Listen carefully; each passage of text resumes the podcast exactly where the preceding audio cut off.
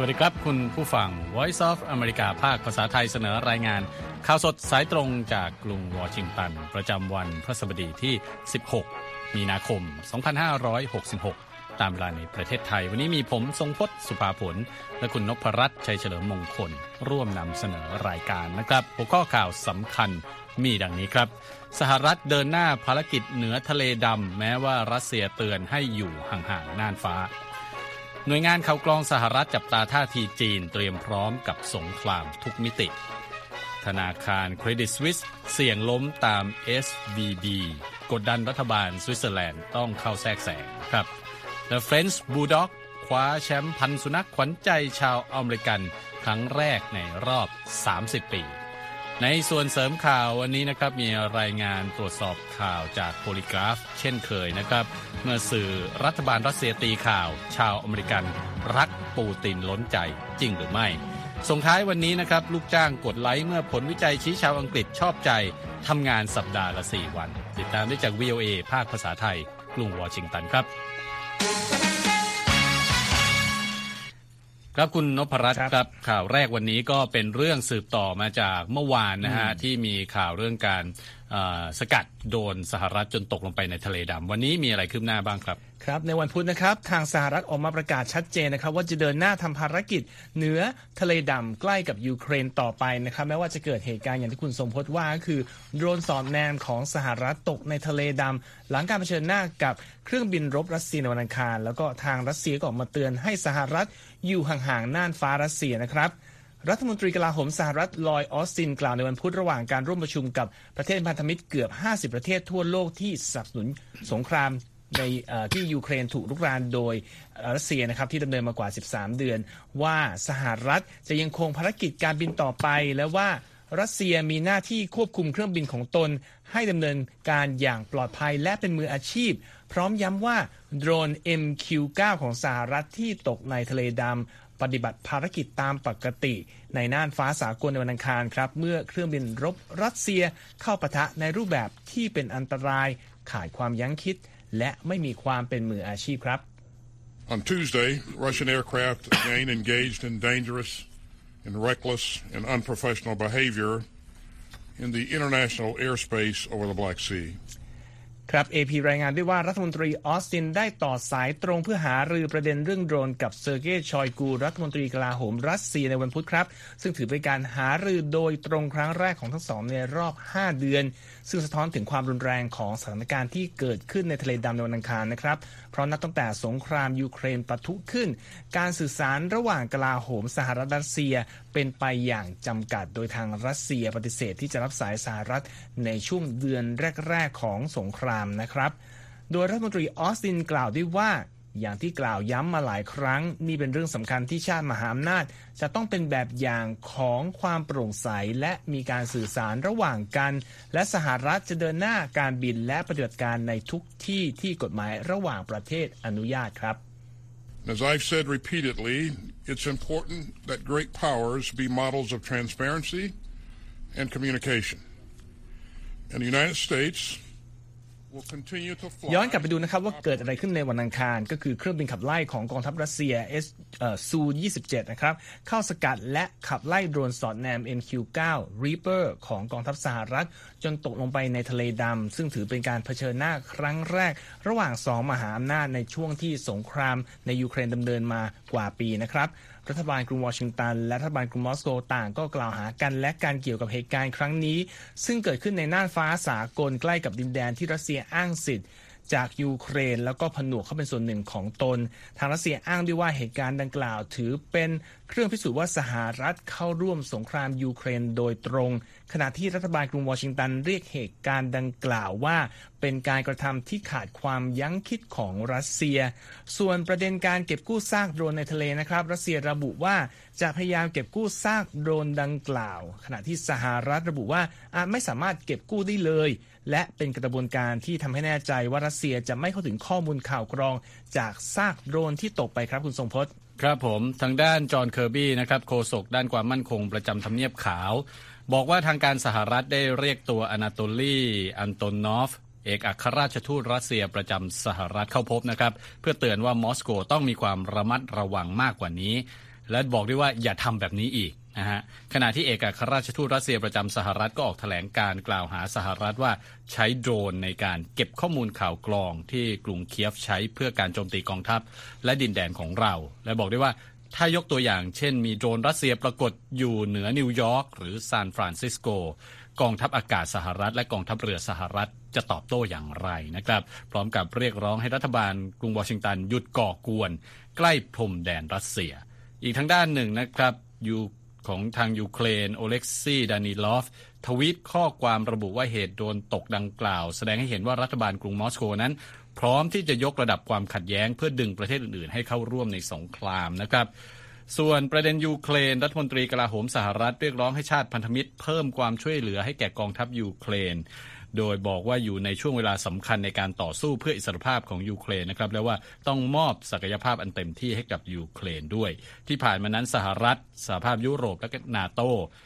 ให้คำมั่นสนับสนุนด้านอาวุธและกระสุนให้แก่ยูเครนในการต่อต้านรัสเซียนะครับ ในวันเดียวกันประธานาธิบดีโวโลดิเมียเซเลนสกี้ของยูเครนก็ออกมาประกาศยินดีนะครับต่อการสนับสนุนด้านการทหาร ด้านมนุษยธรรม และด้านเศรษฐกิจ มูลค่า 1,000 ล้านดอลลาร์จากเดนมาร์กให้แก่ยูเครน และบอกด้วยว่าความช่วยเหลือดังกล่าวนั้นเป็นเครื่องรับประกันในการนำพาชัยชนะเหนือผู้รุกราน พร้อมทั้งคืนความสงบสุข ให้ยุโรปอีกด้วยนะครับ อีกด้านหนึ่งนะครับคุณนพรัตน์ครับประธานาธิบดีวลาดิเมียร์ปูตินก็เป็นเจ้าภาพต้อนรับประธานาธิบดีซีเรียบาชาอัลอาซาดที่ทำเนียบเครมลินในวันพุธนะครับ เพื่อหารือเรื่องการฟื้นฟูซีเรีย ภายหลังสงครามกลางเมืองและแผ่นดินไหวนะครับ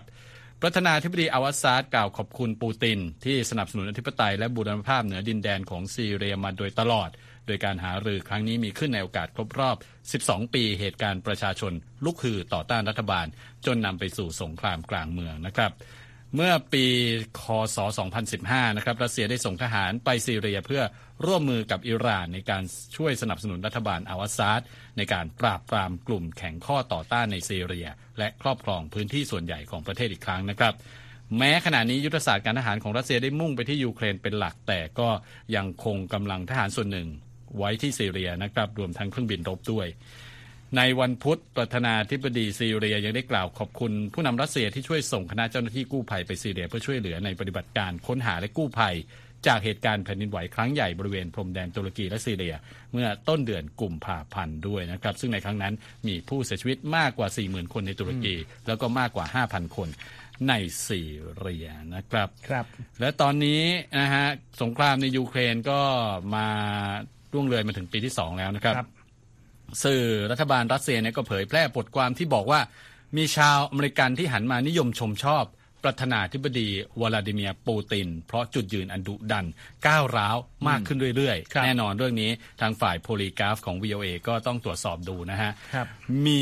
อะไรเกิดขึ้น เรื่องนี้เป็นความจริงหรือไม่อย่างไร ครับเรื่องนี้ก็ถอยกลับไปดูเมื่อวันที่ 6 มีนาคมที่ผ่านมานะครับ คุณทรงพจน์สื่อ RIA Novosti ของรัฐบาลรัสเซียตีพิมพ์บทความโดยวิกตอเรียนิกิฟโรวาเป็นคอลัมนิสต์ข่าว การเมืองมือต้นๆของสื่อแห่งนี้นะครับ หัวข้อข่าวบอกว่า ตอนนี้ชาวอเมริกันต้องการให้ปูตินมาเป็นประธานาธิบดีของพวกเขา พร้อมอ้างว่าแรงสนับสนุนวลาดิเมียร์ปูตินของชาวอเมริกันนั้น พุ่งสูงขึ้นอย่างมาก ตอนหนึ่งของบทความนี้นะครับ พูดตามนี้ ความรักของอเมริกาต่อประธานาธิบดีรัสเซียพุ่งล้น จากการยุยุอย่างน่าอัศจรรย์ โดยจุดยืนอันแข็งกร้าวสุดโต่งของเขา เขานี่คือคือปูตินนะครับครับต่อศัตรูของรัสเซีย Polygraph ตรวจสอบแล้วสรุปว่านี่เป็นความเท็จครับคุณทรงพจน์ครับเพราะว่านิกิฟโรวานิกิโฟโรวานะครับ คือ เป็นคอลัมนิสต์ที่จริงๆแล้วก่อนนี้ต้องบอกว่าถูกสหภาพยุโรป สั่งดำเนินมาตรการลงโทษไปตั้งแต่มีนาคมปีที่แล้ว ในฐานะเป็นบุคคลที่มีบทบาทสำคัญในการดำเนินแผนงานโฆษณาชวนเชื่อของเครมลินครับแล้วก็เคยออกมาปฏิเสธสิทธิ์ในการดำรงอยู่ของยูเครน และความสามารถของชาวยูเครน ในการตัดสินใจด้วยตนเอง ส่วนบทความที่ว่านี่นะครับเขาบอกวิเคราะห์โดยการอ้างอิง จากบทความเพียงชิ้นเดียวจากสื่อที่ชื่อ American Thinker ซึ่งเป็นสื่อสื่อหัวอนุรักษ์นิยมของสหรัฐนะครับ แล้วทางโพลิกราฟบอกว่าเธอเองยังแปลข่าวมาผิดๆแล้วค่อยมาเขียนด้วย ในความเป็นจริงนะครับ ต้องสุปสั้นๆว่าสัดส่วนชาวอเมริกันที่สนับสนุนประธานาธิบดีรัสเซียน่ะปรับลดลงมาอย่างต่อเนื่องเป็นเวลา 2 ทศวรรษแล้ว อันนี้เป็นการประมวลข้อมูลจากสำนักสำรวจความคิดเห็นหลายสำนักเลยนะครับ มีของใครบ้างที่บอกว่ามีหลายสำนักเจ้าแรกที่จะพูดถึงคือ Pew Research Center นะครับ องค์กรคลังสมองในกรุงวอชิงตันเขาบอกว่าในการสำรวจ 18 ประเทศเนี่ยมีการทำค่ามัธยฐานที่ 90%บอกว่าผู้ ตัวผู้ตอบแบบสอบถามนั้น ไม่มีความมั่นใจในปูตินแล้ว ว่าจะทำในสิ่งถูกต้องในประเด็นที่เกี่ยวกับเรื่องของกิจการทั่วโลกนะครับ และเกือบ 8 ใน 10 ระบุว่าตนไม่มั่นใจในปูตินเลย ต้องบอกว่าระดับความนิยมของปูตินในสหรัฐเนี่ยต่ำกว่าที่ว่า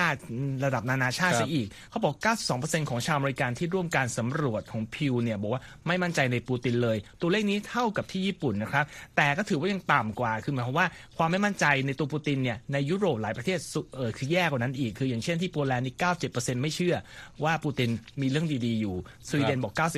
95%พิวเนี่ยเขาทำรีเสิร์ชวิจัยเกี่ยวกับความนิยมของปูตินมาตลอด 20 ปีเลยนะครับ นอกจากของพิวแล้วก็ยังมีแกลลอบนะครับที่ปรึกษาแล้วก็วิเคราะห์ข้อมูลที่อยู่ในกรุงวอชิงตัน บอกว่าการตั้งแต่นั้นมีการผนวกไครเมียเข้ากับรัสเซียมาในปี 2014 เนี่ยมุมมองของชาวอเมริกันเนี่ยต่อปูตินเนี่ยลบมาโดยตลอดเพราะว่าตัวเลขของผู้นำ รัสเซียในสายตาคนสหรัฐเนี่ยยังดูดีอยู่บ้างเนี่ย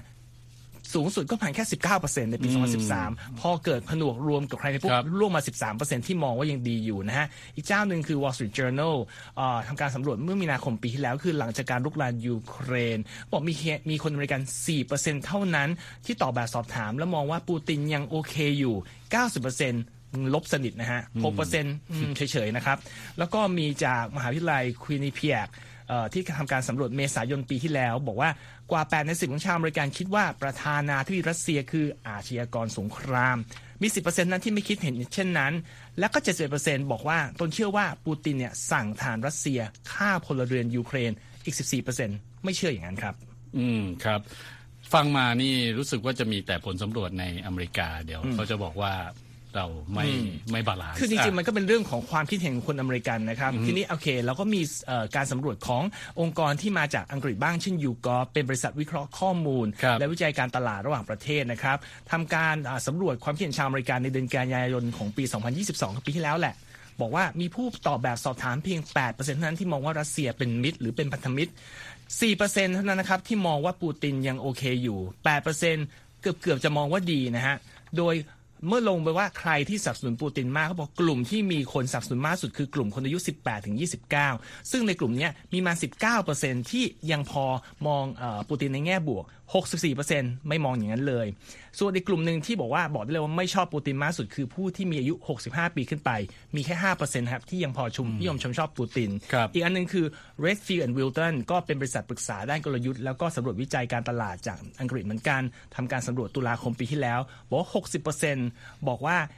การกำจัดวลาดิเมียร์ปูตินออกจากอำนาจ น่าจะเป็นเป้าหมายที่สมเหตุสมผลอย่างหนึ่งแต่ว่าไม่ชอบมาก 18%บอกว่าวิธีนั้นรุนแรงเกินไป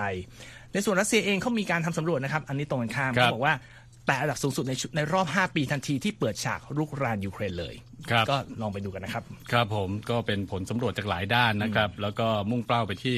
เรื่องของความนิยมของคนบริการที่มีต่อตัวประธานาธิบดีรัสเซียวลาดิเมียร์ปูตินนั่นเองนั่นก็เป็นความสัมพันธ์ ของอเรื่องของสหรัฐกับรัสเซียนะครับ มาที่เรื่องของสหรัฐกับจีนบ้างนะครับรบก็มีการได้ไปพูดคุยนะครับกับดักเวดหัวหน้าฝ่ายกิจการจีนของสำนักข่าวกรองทางทหารของสหรัฐหรือ DIA นะครับแล้วก็ได้เตือนว่าสหรัฐและจีนมีแนวโน้มที่จะเข้าสู่ช่วงเวลาการเผชิญหน้ามากขึ้นเรื่อยๆ จีนจะแสดงให้เห็นในทุกแง่มุม ทุกรูปแบบการสู้รบในทุกมิติ ทั้งด้านการทูตด้านข้อมูลข่าวสาร ด้านเศรษฐกิจและด้านการค้าแล้วว่าประธานาธิบดีสีจิ้นผิง และเจ้าหน้าที่ระดับสูงของพรรคคอมมิวนิสต์จีน มองสหรัฐว่าเป็นฝ่ายกีดกันจีน ไม่ให้ไปถึงตำแหน่งอันชอบธรรมในฐานะผู้ผู้นำโลกนะฮะและพฤติกรรมของจีนในทะเลจีนใต้ และต่อไต้หวันนั้นจะเป็นสิ่งที่อธิบายในเรื่องนี้ทัศนะของหัวหน้าฝ่ายกิจการจีนนะครับของสำนักงานข่าวกรองการทหารสหรัฐหรือ DIA มีขึ้นไม่กี่วันหลังจากที่วิลเลียมเบิร์นส์ผู้อำนวยการสำนักงานข่าวกรองกลางสหรัฐหรือ CIA ให้ข้อมูลกับสภาผู้แทนราษฎรสหรัฐให้ระวังความทะเยอทะยานของจีนในเวทีโลกโดยเฉพาะประเด็นที่เกี่ยวข้องกับไต้หวันนะครับครับ คุณผู้ฟังกำลังรับฟังข่าวสดสายตรงจาก VOA ภาคภาษาไทยนะครับ จากเรื่องการเมืองโลกเดี๋ยว ช่วงต่อไปไปฟังข่าวเศรษฐกิจกันบ้างครับครับ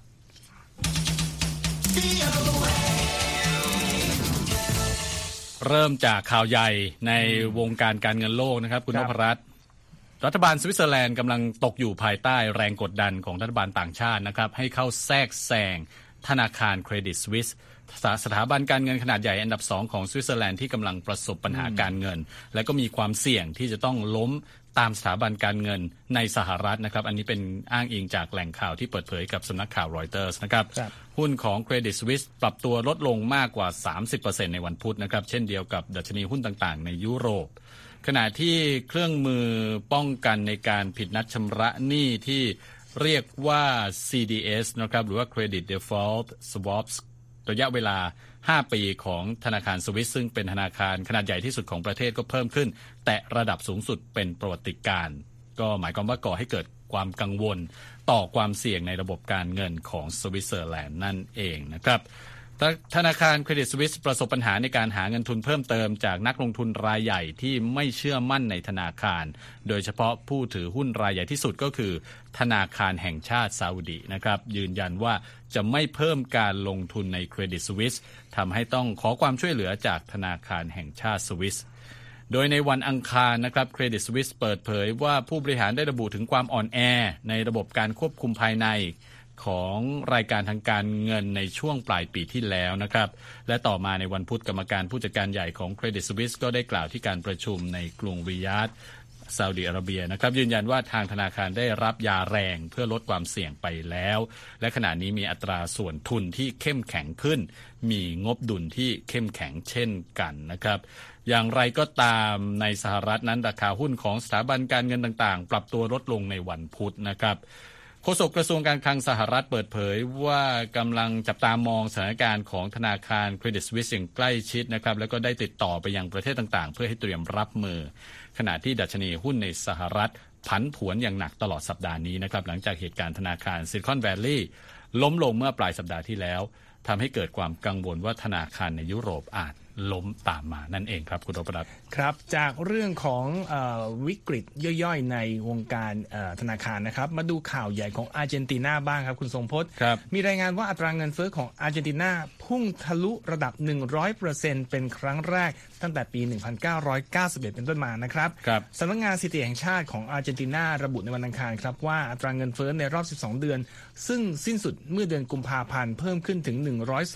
102.5%ขณะที่ดัชนีราคาผู้บริโภคในเดือนกุมภาพันธ์เพิ่มขึ้น 6.6%จากช่วงเดียวกันของปีก่อนทำให้อาร์เจนตินาติดอันดับหนึ่งในประเทศที่มีเงินเฟ้อสูงสุดในโลกครับหลายฝ่ายประเมินว่าอัตราเงินเฟอ้อที่พุ่งสูงอย่างรวดเร็วในอาร์เจนตินานี้เกิดขึ้นจากหลายปัจจัยนะครับ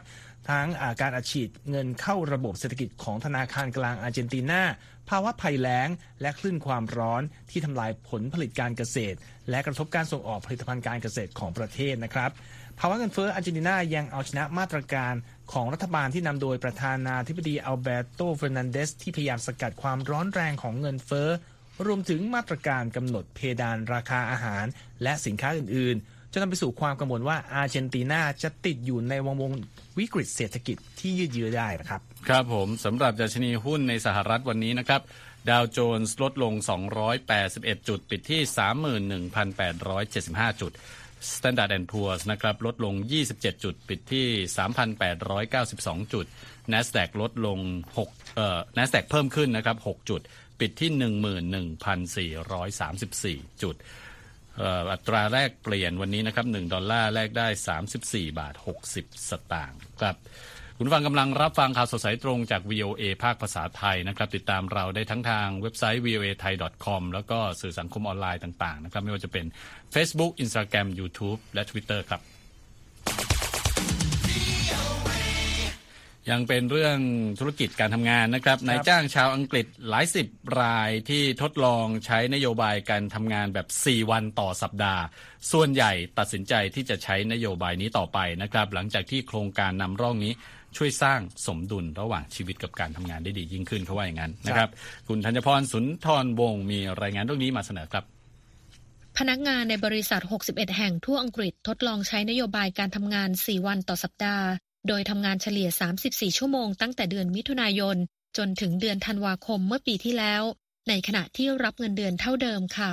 ในจำนวนดังกล่าวมี 56 บริษัทหรือ 92%เลือกที่จะดำเนินนโยบายนี้ต่อไป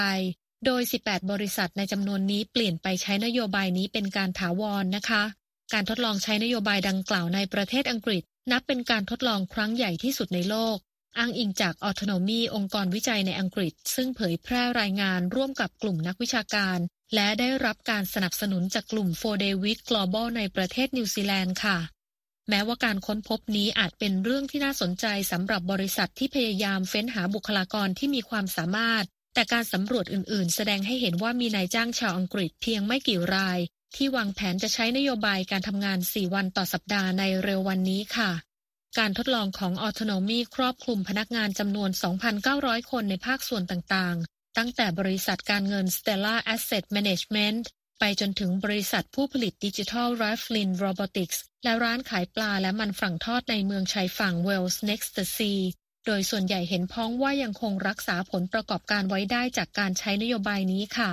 บรรดาพนักงานของบริษัทที่เข้าร่วมการทดลองกล่าวว่า ชีวิตความเป็นอยู่และความสมดุลในชีวิตการทำงานของตนดีขึ้น ในขณะที่ข้อมูลแสดงให้เห็นว่าพนักงานลาออกจากงานน้อยลงมาก อันเป็นผลมาจากการใช้นโยบายการทำงาน 4 วันต่อสัปดาห์ โดยพนักงานบางคนได้หยุดวันพุธ ในขณะที่คนอื่นๆ ได้มีวันหยุดสุดสัปดาห์ 3 วันค่ะ โจไรผู้อำนวยการโครงการรณรงค์ 4 Day Week Campaign กล่าวในแถลงการว่านี่เป็นช่วงเวลาแห่งความก้าวหน้าครั้งสำคัญ ในการเปลี่ยนแปลงไปสู่การทำงานสัปดาห์ละ4วันค่ะพอลอลิเวอร์หัวหน้าฝ่ายปฏิบัติการของ Citizens Advice Gateshead กล่าวว่าการรักษาตำแหน่งงานและการรับพนักงานใหม่ ตลอดจนอัตราการลาป่วยของพนักงานดีขึ้นในระหว่างการทดลองนี้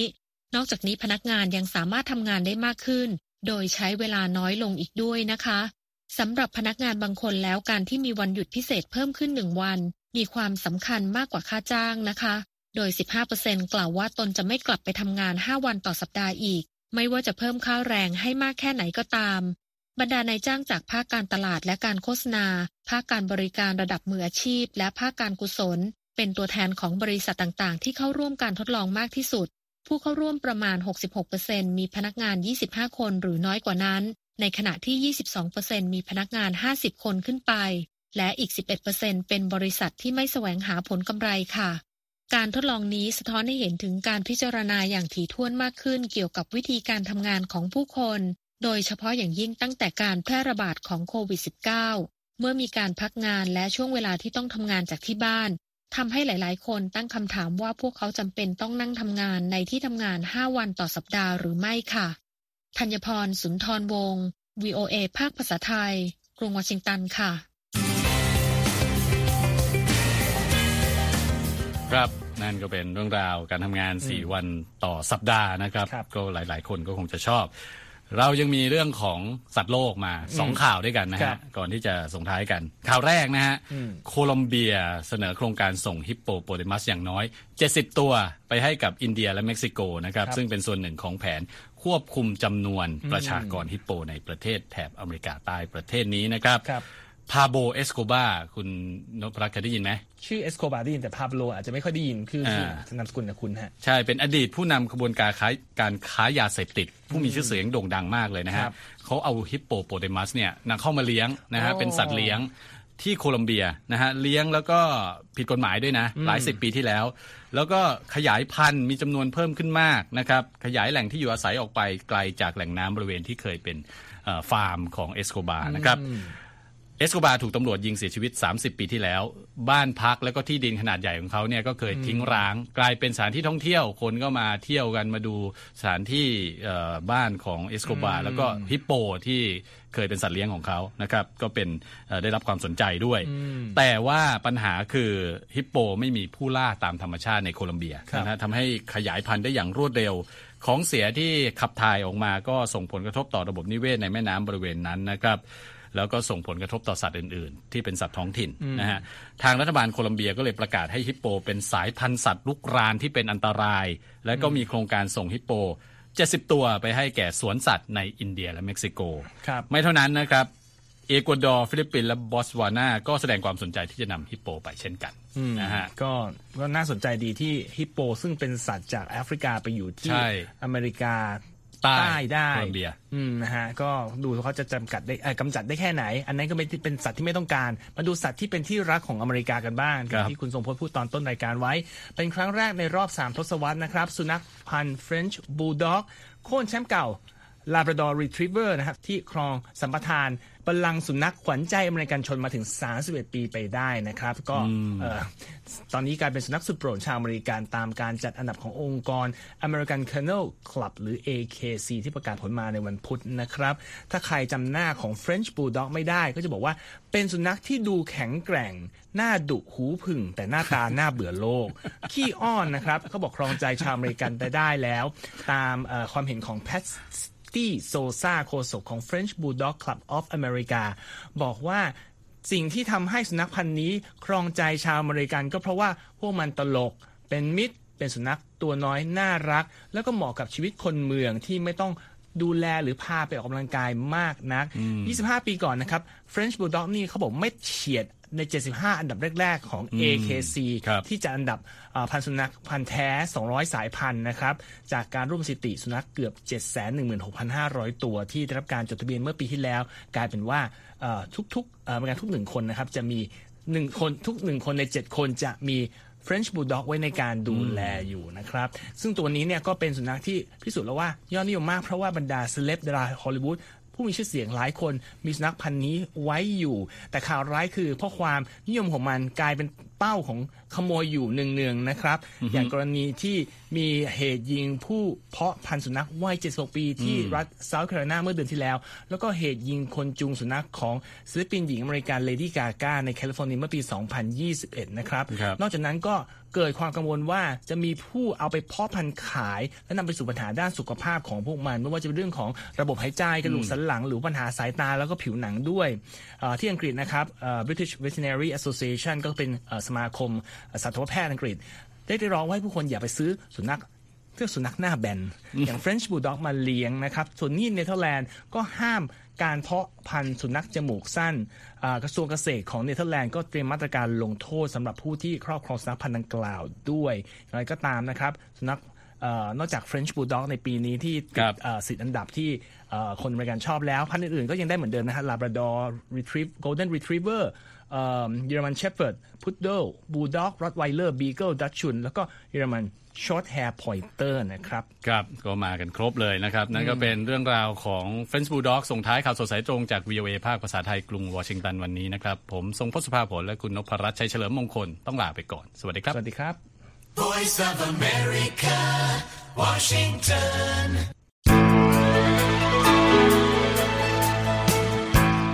ครับ และที่จบไปเป็นรายการจาก VOA ภาคภาษาไทย รายงานสดส่งตรงจากกรุงวอชิงตัน ประเทศสหรัฐ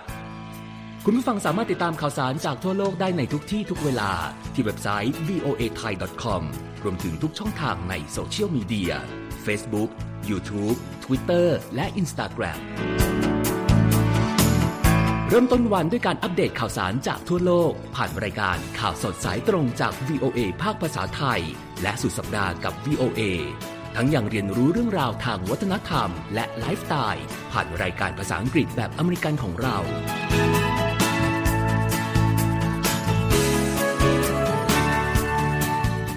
ติดตามความเคลื่อนไหวในประเทศสหรัฐ การเมืองอเมริกัน พร้อมเข้าใจที่มาที่ไปของเหตุการณ์สำคัญ รวมถึงข่าวต่างประเทศ จากแหล่งข่าวที่เชื่อถือได้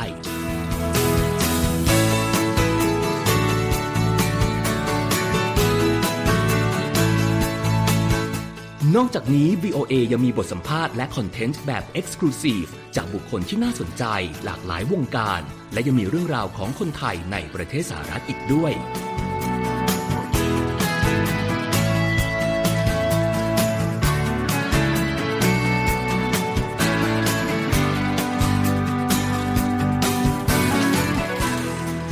อบคุณนะครับที่ให้ VOA ไทยเป็นส่วนหนึ่งในการติดตามข่าวสาร สาระและเกร็ดความรู้ของคุณ จากรายการต่างๆ ที่เรามุ่งมั่นนำเสนอ เพื่อความเที่ยงตรง ทันเหตุการณ์ และมีประโยชน์ในทุกๆวัน